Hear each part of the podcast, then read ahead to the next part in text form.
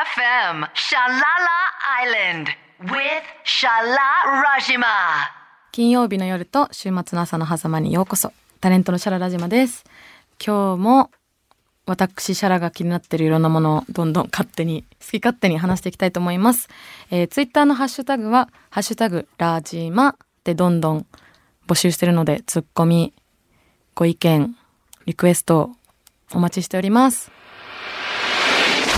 改めまして今回のシャララジマですがなんかそう。これ、今回、ちょっと今日はあんまりテーマ決めてないですね。でも話したいことたくさんあります。えー、あの、まず、そう、今も、あの、ちょっと、スタジオで話してたんですけど、私、ラジオを始めて、一個、これすごいなって思ったのが、もともと文章をね、ちょっと書いたりとかしてるんですけど、てか、その側面私まだ説明してなかったですよね。多分、もう自分の説明もすごい、あの、多分、マイルドに終わらせてるんですけどもともと,、えーと、モデルの仕事をしつつ文章とかも書いててで文章書いてる内容がモデルの仕事自体も結構自分なりにコンセプトを決めて人種のボーダレスっていうコンセプトでやってたんですけどその内容についてエッセイとかを書くみたいな感じで文章をちょっと書いてたんですけどそれをあの講談社の現代ビジネスっていうあの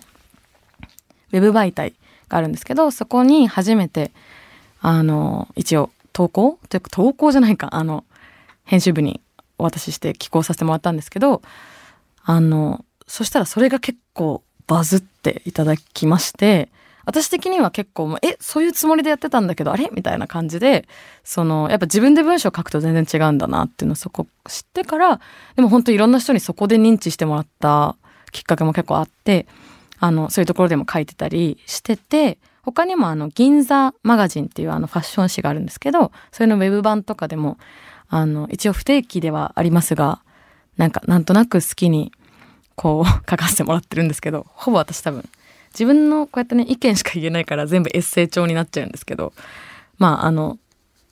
ぜひ皆さんにも読んでほしいなって思っててで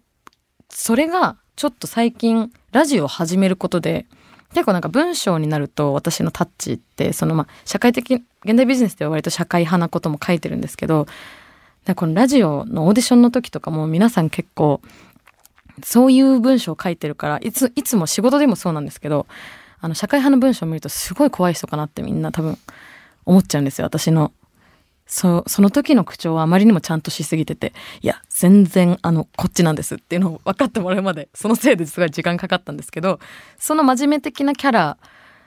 となんかこうありつつなんか結構でも文章を軽や文章になると軽やかに書くのあんま苦手だった中でこうラジオ始めるとだんだん文章も軽やかにどんどん書けるようになってきちゃってこれからもめっちゃいっぱい出てくのでぜひ皆さんチェックしてください。現代ビジネスシャララ島で検索したら多分見える見つかると思います。で銀座マガジンの方が今一応リニューアル中なんですけどリニューアルが終わったら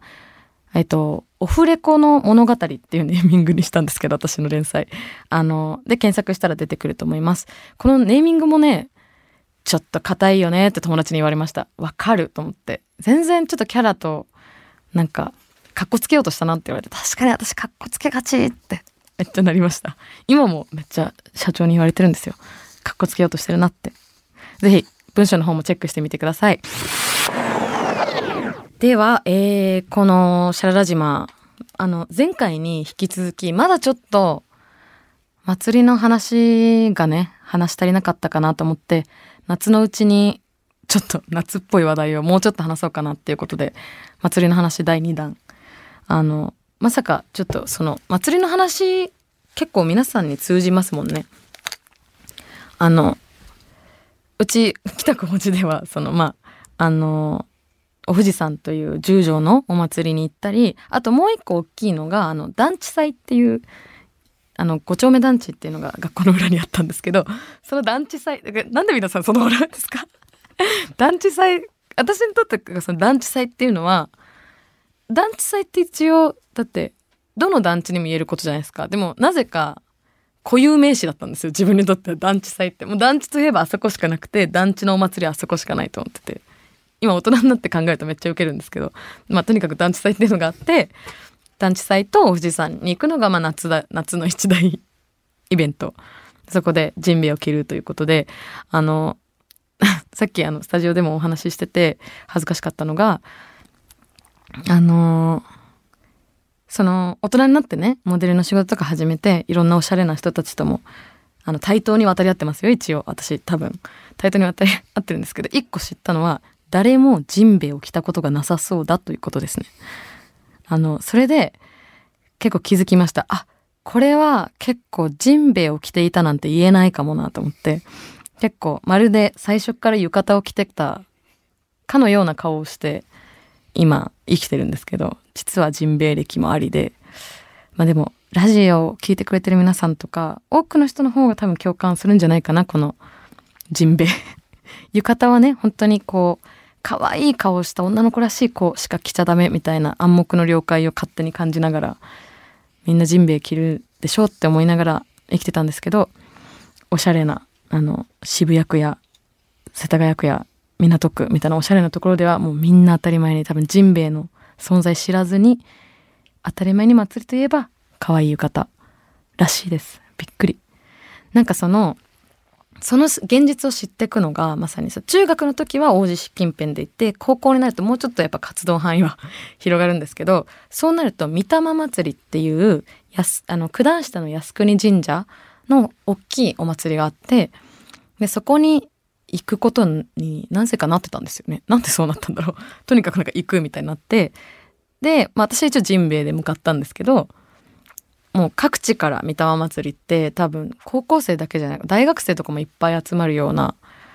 でもなんか若者がやったら集まってたんですね。祭りでとにかく行くんですけどあの床初めてそこでえ浴衣の方がこんなに多いみたいな現実を見てえもしかしてジンベエって少数派みたいになって恥ずかしくて2回目の御霊祭りはもう着なかったです。浴衣もジンベエも。もうなんか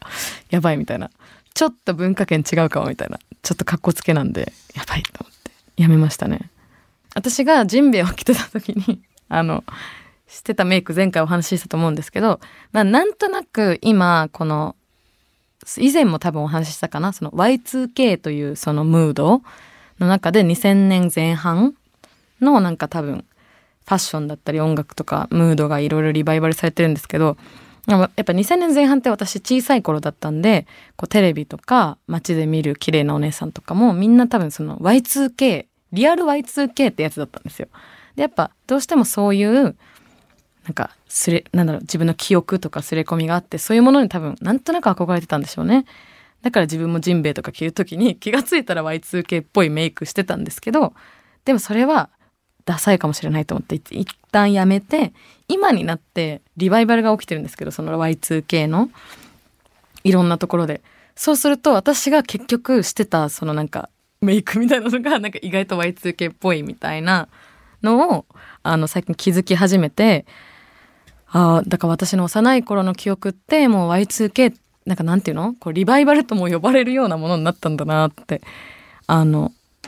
思う気持ちであのなんだろうな街とかで聞こえてくる音楽も私がちっちゃい頃聴いてた音楽だったりしてそれの中の一個あの今日紹介しようと思ってるんですけどあのブリトニー・スピアーズの「Gimme More」っ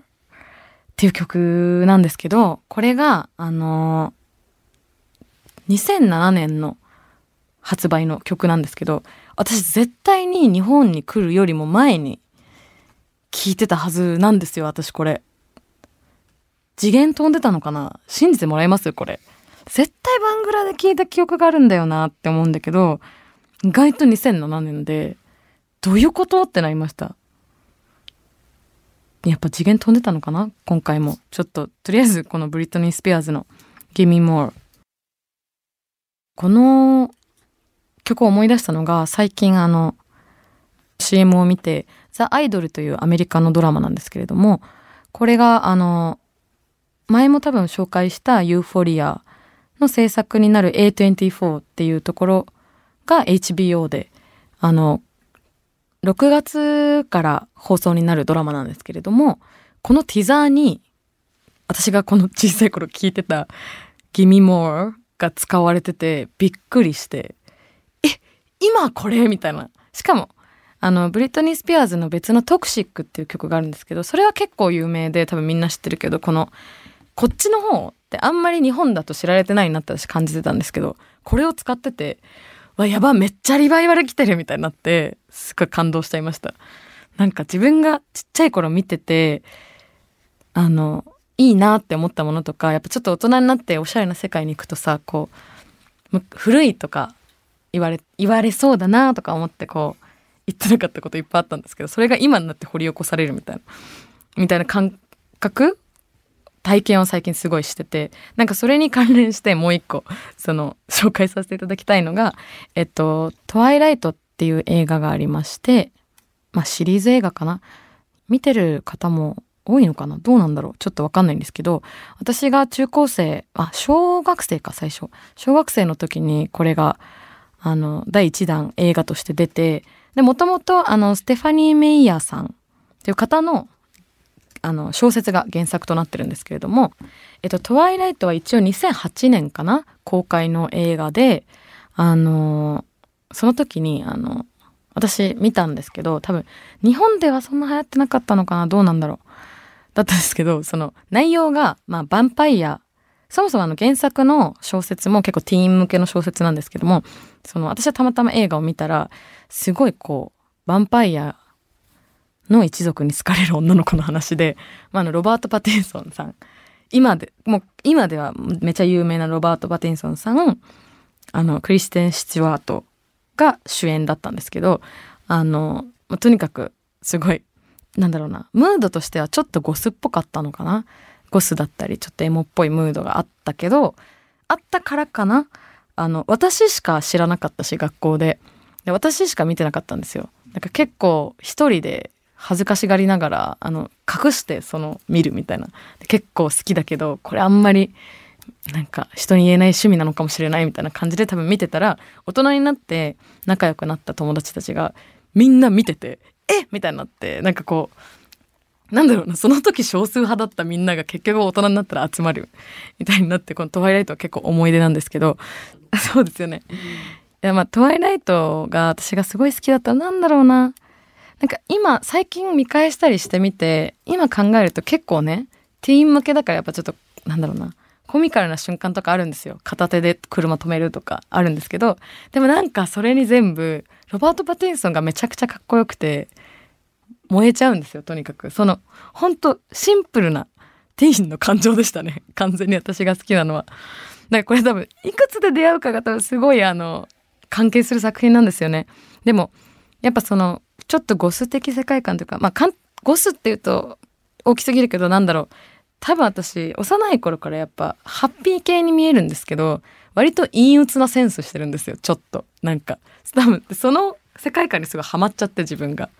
わかります？それか語り口はハッピーなんですけど結構陰鬱ななんかムードのものが好きで特に「トワイライト」は本当そこがすごい好きだったんですけどあのロバート・パティンソンはそこからすごい好きになってで後からゴシップ誌で知る知るんですけどあのロバート・パテンソンは多分すごいこうあの気難しい俳優さんみたいで、あの、トワイライトのことも、なんかげ、なんか脚本を見て、あ、なんか適当なインディーのアート映画だろうと思って、受けたら、もう大アイドルにされちゃってもうブチギレ。なんか本人はもう本格派の実力俳優としてやっていくつもりだったのに、なんかこ、まあこれなんか適当なアート映画でしょって思ってやったら、もうテインのアイドルになっちゃって、その、トワイライトあの第2弾が「ニュームーン」っていうシリーズがあるんですけど第2弾はほぼ出ないっていう なんかでも多分本当に大人気になっちゃったから世界中でどうしてもギリ出てほしいって最後のシーンだけちょっと出るんですけど私は普通にリアルタイムで見てて後から知ってえそんな背景があったのみたいな。本意じゃなくてロバート・パティンソンはそこから多分十何年かけてその実力派としてこうなんかイメージを塗り替えるみたいなちょっと頑張ったらしくてそのなんか気難しさとかも好きなんですよね。なんか面白いな。ぜひ皆さん見てみてください。あの、ま、見なくてもいいか。まあ、なんか調べてみてください。で、あの、その時に関連したトワイライトで一番好きだった曲、一、なんか、なんだろうな、ちょっとバンドより、バンド音楽っぽいんですけど、小学校の頃こういう音楽ばっかり私ハマってて、あの、聴いてたんですけど、今日の2曲目がミュートマスのスポットライトでトワイライトミックスの曲を今回流そうと思います。本当にこれ今日流そうって思った時に一応聞き返してたんですけどなんか恥ずかしくなっちゃって自分の。ティーン思い出して。ティーンっていうか、まあ、ギリティーン入ったぐらいか本当小学校とかでしたけど恥ずかしいみたいになっちゃって。うわーみたいなのが聞いてたんで。どうぞ。聞いてください。いや本当になんかこの曲聴くとなんかトワイライトにね燃え上がってた時にあの主人公ベラって言うんですけどまあ、吸血鬼のね美しい吸血鬼の一団に目つけられてまあどうしていくかみたいな話なんですけど。私も吸血鬼に目つけられたいみたいななるんですよ。中二病の時。死ぬ恥ずかしいそれが全部今思い起こされてちょっとあのいいめっちゃいい曲なのに全部恥ずかしくなっちゃうみたいな 自分の中二病の歴史公開しちゃった中二病の歴史恥ずかしい ちょっとあのあの、良ければね、見てほしいな。うん、でもとりあえず 1, 1見るだけでも世界観はちょっとわかるかなと思うんで。見てください、私の中二病。はい、皆さん、本日も長々といろんな話してま、してきましたが、シャララ島、今回いかがだったでしょうか？なんか意外と話し始めると、ね、トワイライトの話今回しようと思ってたんですけど、まさかこんな自分の恥ずかしい記憶が掘り起こされる回になるなんて思ってもみなくて、いや、なんかラジオってちょっと怖いっすね。思いました。なんか読み、思い返される中二病。恥ずかしい。すいません。まあなんか、とりあえず、あの、この感想とか、いつでもツイッターのハッシュタグ、ラジーマでお待ちしてるので、あの、ツッコミなり、恥ずかしい記憶なり、うん、何でもお待ちしてます。あと、このラジオの情報などは私のツイッター、インスタグラムでも発信しております。アカウント名が LALAZYMA アンダーバーフォローお願いします。では、最後に今日のこれだけは言わせて。ヴァンパイアになりたかった以上、シャララ島でした。また来週 BayFM シャララアイランド with シャララ島